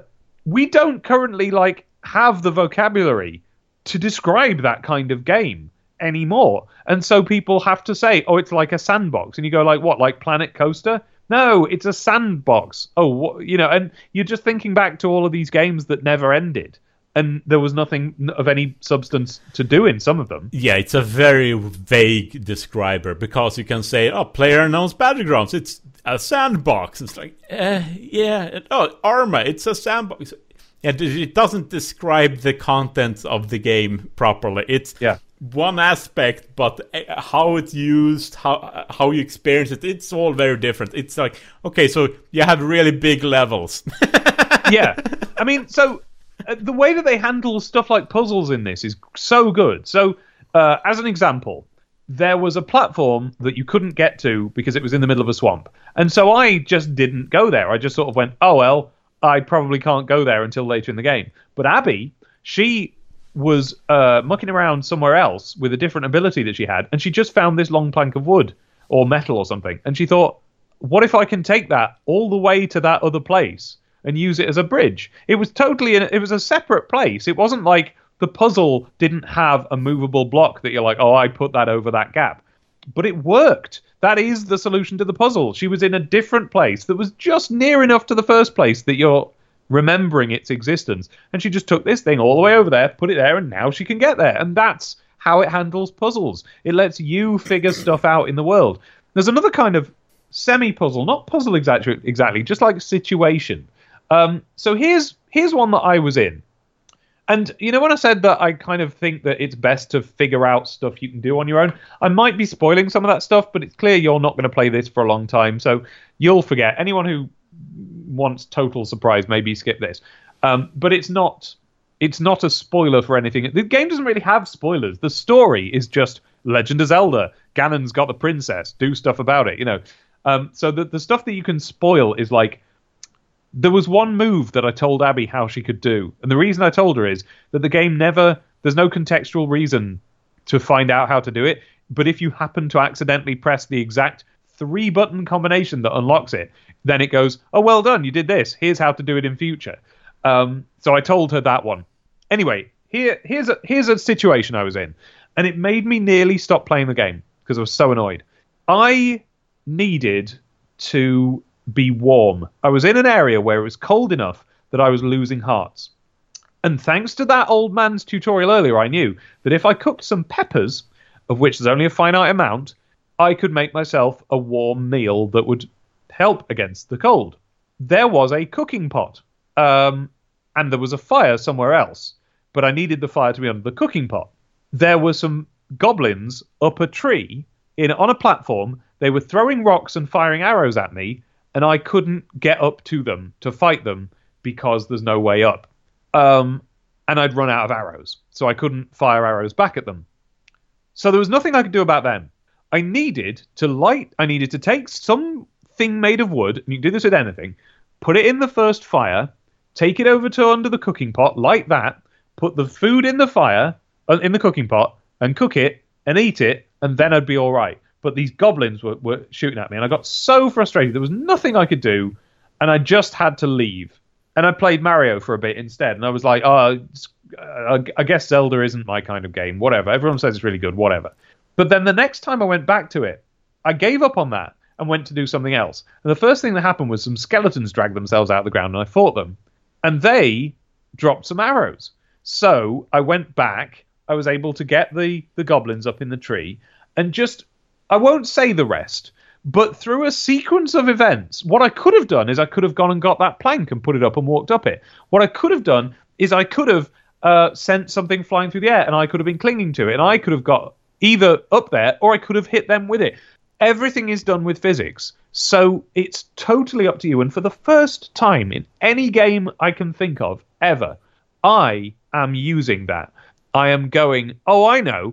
If I catapult this boulder up there, it'll hit that bad guy. If I roll this down there, it'll do this. And the game isn't telling me ahead of time what it needs me to do and I need to figure out how to do. It's just showing me, like, I think I'd like to be there or I'd like to get that. I can't. What if I try this? Will it work? And the answer is almost always yes, it will. And so would three other different things you could have done. And this is the first time I've ever experienced a game where genuinely I like that. Usually I'm like, oh, just come on, let me just do it. Don't make me think about how to do it. But in this game, something about the way it's designed, the way it's angled, the way it's put together, thinking of how to do it is itself the enjoyable experience. Yeah, and while you were saying like, okay, I see this and I can probably do something with it, made me think about the art style of the game and how yeah. it's probably very deliberate how we don't put something in this world unless it's possible to interact with it the way you would like in the real world because it reacts to physics in this. Yeah, and they've they've made a couple of little mistakes in that. I think there's um uh, a, a piece of so so when you fire arrows, arrows are very rare, so you want to get them back. And sometimes you can, and I'm not fully yet aware of when you can and can't. I think when it strikes someone, it's gone. And if it just lands inertly, then you can go and pick it up again. The problem is that uh, there is a there is a texture that they've used um, that they use in the goblin camps, which is just a little bit of trash that they leave behind, and it has what looks to me like an arrow sticking mm. out of it. And I always want to go and pick that arrow up, and you can't. So I think that's a mistake, but it's one little mistake in a game full of successes at exactly what you just described. So I can't really complain too much. Yeah, and uh, just what displays their design philosophy behind this game is when if you shoot an arrow through a fireplace, the arrow turns into a fire arrow as it yeah. exits the flame. They, like they, that's the kind of thinking that's gone into this when it comes to like. Yeah. Uh, the world reacting to it, like it not feeling completely stiff and predetermined, and not being full of invisible barriers and a lot of visual clutter just for the sake of the art decoration. Instead, it is deliberately like flat in a way where it's like, oh, this is signaling that there's nothing here you can interact with in any way whatsoever. But if there is something there, you can do something with it. yeah, yeah.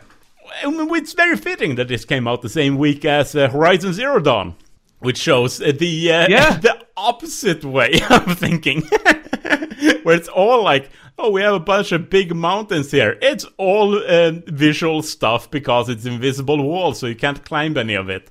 Uh, right. Where it's uh, Zelda, it's the, the, the opposite. yeah, and yet Horizon Zero Dawn also a really enjoyable game that's yeah. that's used what it does have to its it, to its advantage. So it, it just, it just shows, shows, you how many the, ways there are of making games. Yeah, it just shows that the, the descriptor. Oh, it's an open world game where you're a person. It's a hunter. You have an arrow. Uh, uh you can shoot arrows. Uh, yeah, it doesn't describe the content or the design philosophy that drove every little decision of how it plays out in any way. yeah, yeah, and that's what that's what Breath of the Wild is. It is a hmm. game that has a design philosophy that is successful. That is that is adhered to and that works perfectly. And that's why people keep comparing it to the original Zelda, yeah. in which there wasn't much to do, but it was consistent. And it wasn't like, okay, so in this section of the game, we've decided it's a minecart race. You know, it's not the sort of game where it goes like, now you're doing this. No, it's the sort of game where it says, right, this is the sort of game this is. Off you go. And if you enjoy it, which I do, then you have you just have a great time. Yeah, and it uh, remains consistently that. Yep. Anyway, I remembered as you were talking that there's one more thing I did this week. Oh, You know, Star Citizen. yeah. Uh, that Star Citizen is supposed to have a single player component called Squadron 42. And as a holiday stream um, gift, I guess, they showed off a one hour gameplay clip from Squadron 42.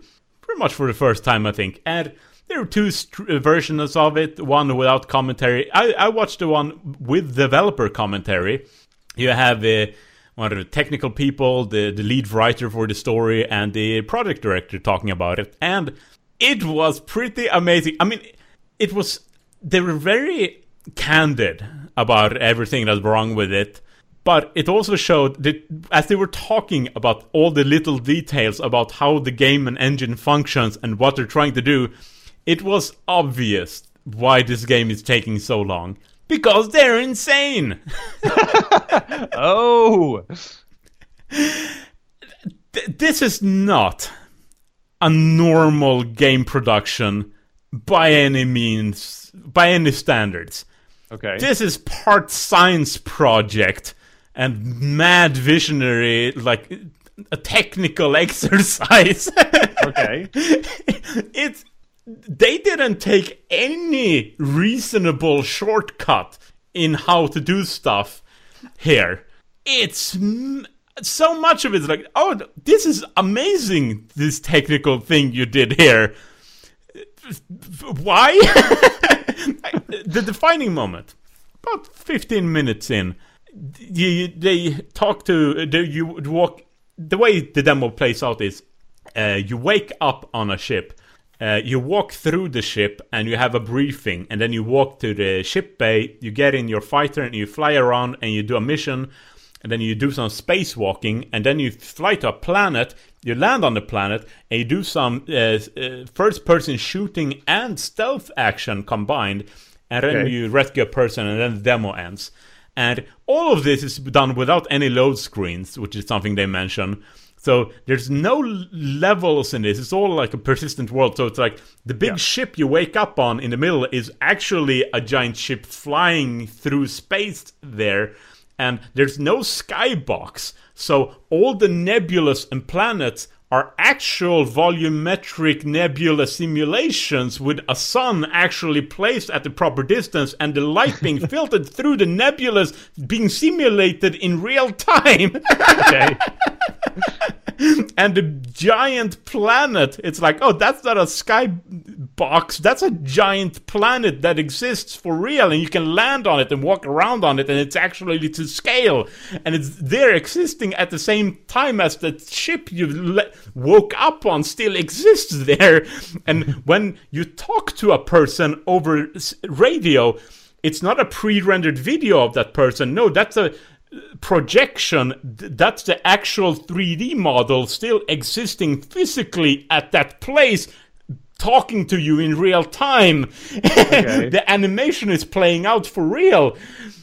And like in the briefing early on it's like oh you have Mark Hamill there. And they mentioned oh after the briefing here, the Mark Hamill player character walks at a r- normal pace to a place and he changes clothes and if you follow him you can walk watch him walk there change clothes and there's a change clothes animation. Then he walks down to the ship bay and goes and works at a computer there. And it's like and every npc in the world is like that. And back to the janitor the reason it was a defining moment was that they were talking and not joking that they were going to add procedural puddle generation so the janitor has an AI that walks around and actually physically cleans puddles and you, you see his mop removing the puddles. what game does that?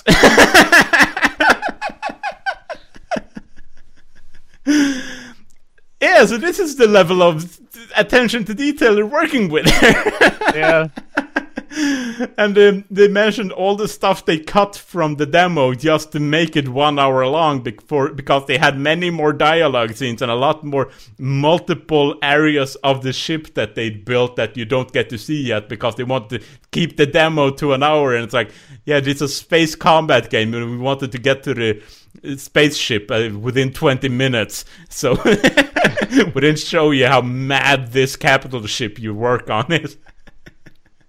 And I suppose when you when you do crowdsource the kind of budget they have, the onus is on you to do something as extreme as this.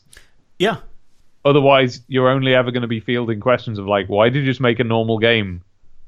and I, I found so much of it like admirable that they managed to lose their senses to this extent because it's like if you just wanted to make a wing commander game you could do all the shortcuts in the world and just have like in wing commander where it was like there was one picture where you hovered your mouse over and you went to different parts of the ship with like pixel art and you pressed like a person there. If you go to the uh, kitchen or whatever uh, the, the mess hall if a person is Yeah. there you can press on them and you get the cutscene. And like it's very simple.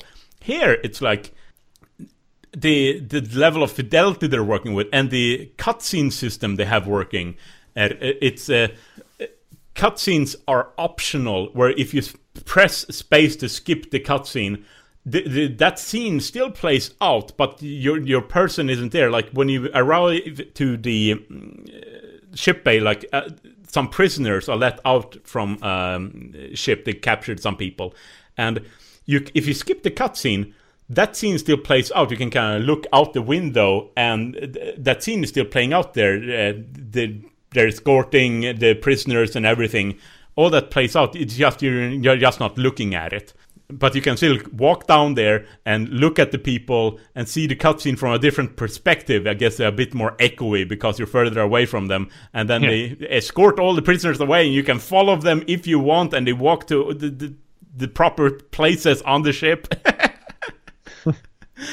and um, I hope that they have enough funding to finish this Yeah. because they- were talking like candidly about the problems uh, they they have to work on here because like okay we added so many features but there are core fundamentals like the feel of space combat the feel of first person stuff they haven't worked enough on it and they said that this is the the next thing they're doing because they need to get the fundamentals of making a good game feel like good Yeah.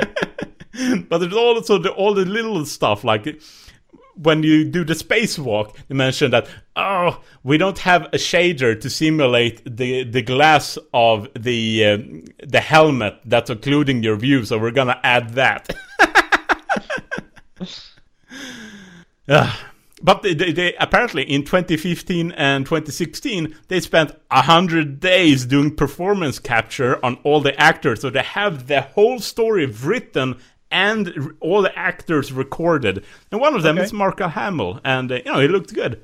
Good. So hopefully they have a good story there, and it seems that they're finally arriving to the point where it's like, let's stop adding features. Let's actually put together a game. and uh, if it takes another couple of years, I guess that's fine. I, my only worry here is that just uh, their funding that they, they're gonna run out because they have multiple studios. And, like uh, all that money is burned off continually, having everyone employed, Yeah. and uh, the don't get. I I wish I hope they have a good list of like first things first, and Yeah. hope um, if you're reasonable, you have like first things first, second thing not at all. That's how you get things done. But here it is, a hundred things they want to do, and they have the time and the money to just do all of it. So they're doing all of it. And that's it. It's another Yeah. approach. You know, we've been talking about how, how i- i- it's good when there are different approaches to making games, and it's it's bad when there aren't. Yeah, and So- it's, just seeing this, and I I recommend people look watch the video with the director's commentary because it is hmm. incredible. It's like nothing is like this. like nobody has had the funding or even the inkling to do something like this because people like the publishers won't do this because they have quarterly things results to worry about they have to have a continuous influx of money and have to put product out here it's like money keeps pouring in and they just keep working on it. So it's like, what is the most insane dream project here? What's the most advanced world simulation with the most in our most insane ideals? How would a game work? How would we simulate a world? And they, they want to have it feel like very physical and realistic and have the attention to detail that you can spend hours just walking and looking at how everything reacts and works and it will feel realistic. Mm. And uh, and it's odd, isn't it, that that's you know we expect that that would be done for something like a Shenmue, yeah, but this is a space shooter. yeah. and uh, it's just I guess a sci-fi nerd's dream. Just yeah. just realize this universe to the tiniest detail. they have a, a janitor, procedurally generated puddles. so you'll never be in the same place twice because you keep walking around on the ship cleaning. Yeah. Uh, anyway, should we go? Yeah, I think so.